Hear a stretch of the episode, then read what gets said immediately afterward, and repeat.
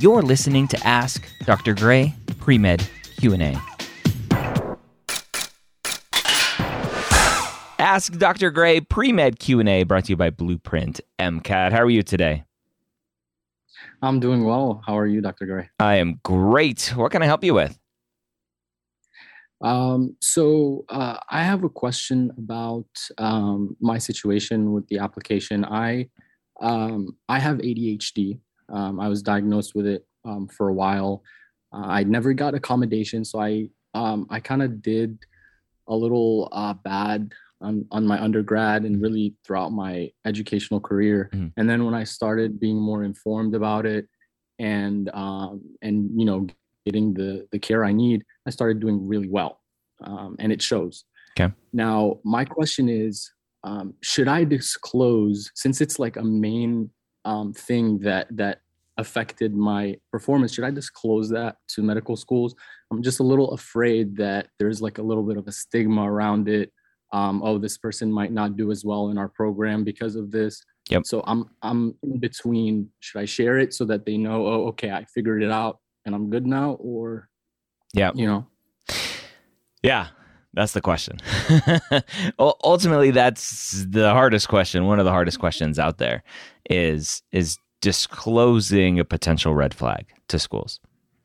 So the the question that I come down to is number one, has this diagnosis, treatment of, journey with, has this impacted your decision to be a physician?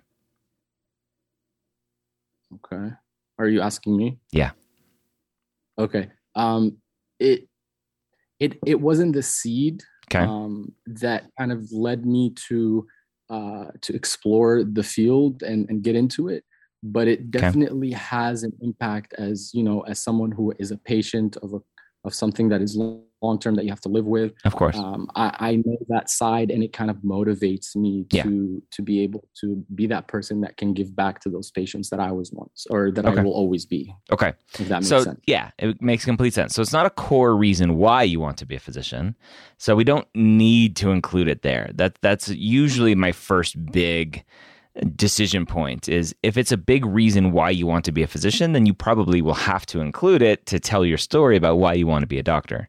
Knowing your concern that there may be some bias out there, there may be some prejudice out there against students with ADHD or whatever the students have, whatever they're going through. So, if we don't need to include it for that reason, then the next question is why do you think you need to include it as an explanation for poor grades anywhere other than potentially secondary questions that ask, hey, if you have poor grades, let me know why?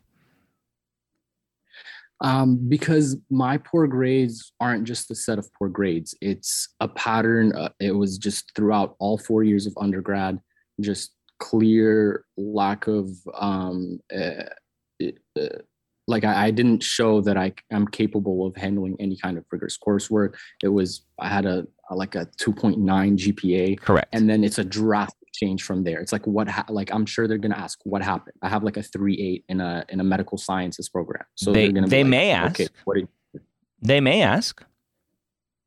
You don't know if they'll ask. They may ask.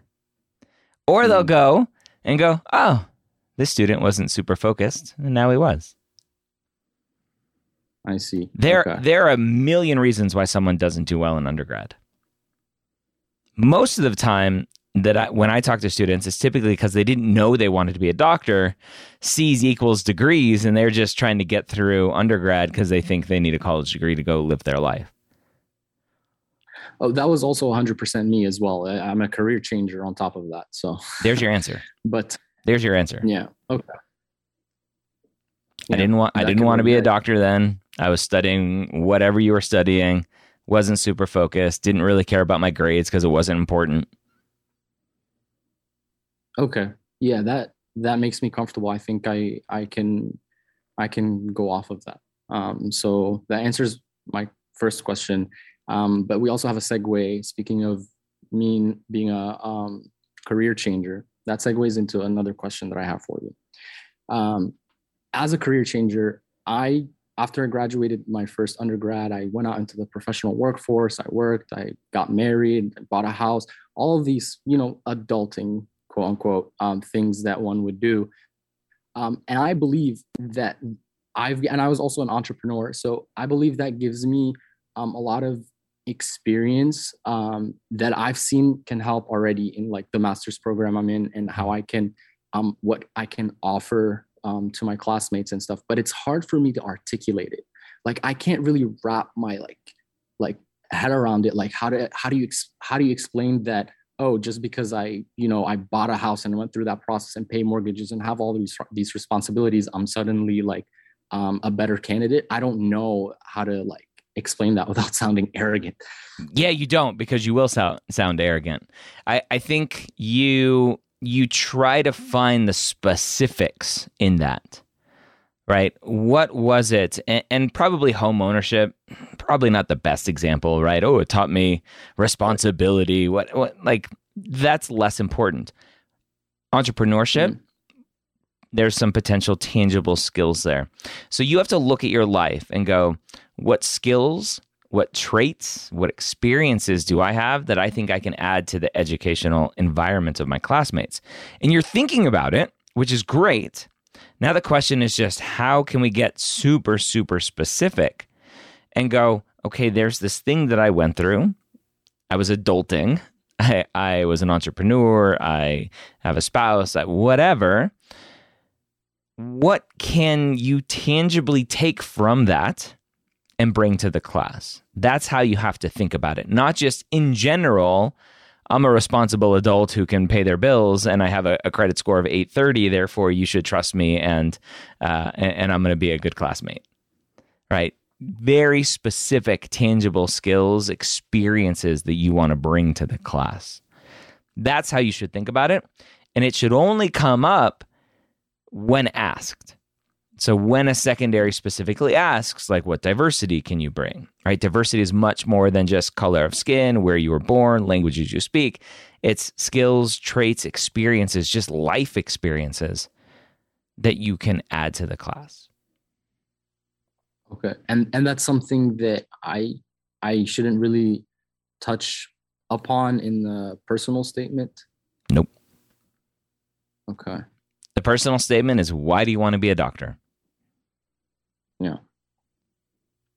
That that makes sense. Well, um, you gave me 30 minutes, but you really were so efficient in finding almost helping me find the answer to to my own questions, which I love. So thank you so much. I really I really appreciate it because it was something specifically the ADHD thing. I'm I'm really kind of just worried about about yeah. that. But don't be a good you, point about you are yeah, you you are not alone with ADHD. It, having ADHD will not prevent you from being a great medical student or a great physician or a great resident. It it is what it is, and you, you'll be fine. Okay. All right. Well, thank you so much, Dr. Gray. I appreciate the the time to answer my questions. So I have a question for you. You're yeah. applying. When are you planning on applying? Um, the the next year. So in the next, next cycle, year cycle. And when are you taking yeah. the MCAT? Um, in January or February. I haven't I haven't really um, decided yet. Okay, but, so uh, it's probably probably won't be February because they don't offer the test in February typically. So uh, okay. January, March, or April. Um, so earlier is better, gives you some flexibility. If you haven't yet, uh, I want to just a quick plug for uh, Blueprint MCAT, our sponsor. Go go create a free Blueprint MCAT account if you haven't yet, and get their study planner tool. Start figuring out uh, what your schedule is going to look like with MCAT prep. Okay, thanks for the tip. I'll yeah. check it out. You're welcome. Thank you so much for joining me here on Ask Dr. Gray Pre-Med Q&A. Did you know that we record these live on Facebook at 3 p.m. Eastern on most weekdays? Search for Medical School HQ on Facebook and like the page to be notified.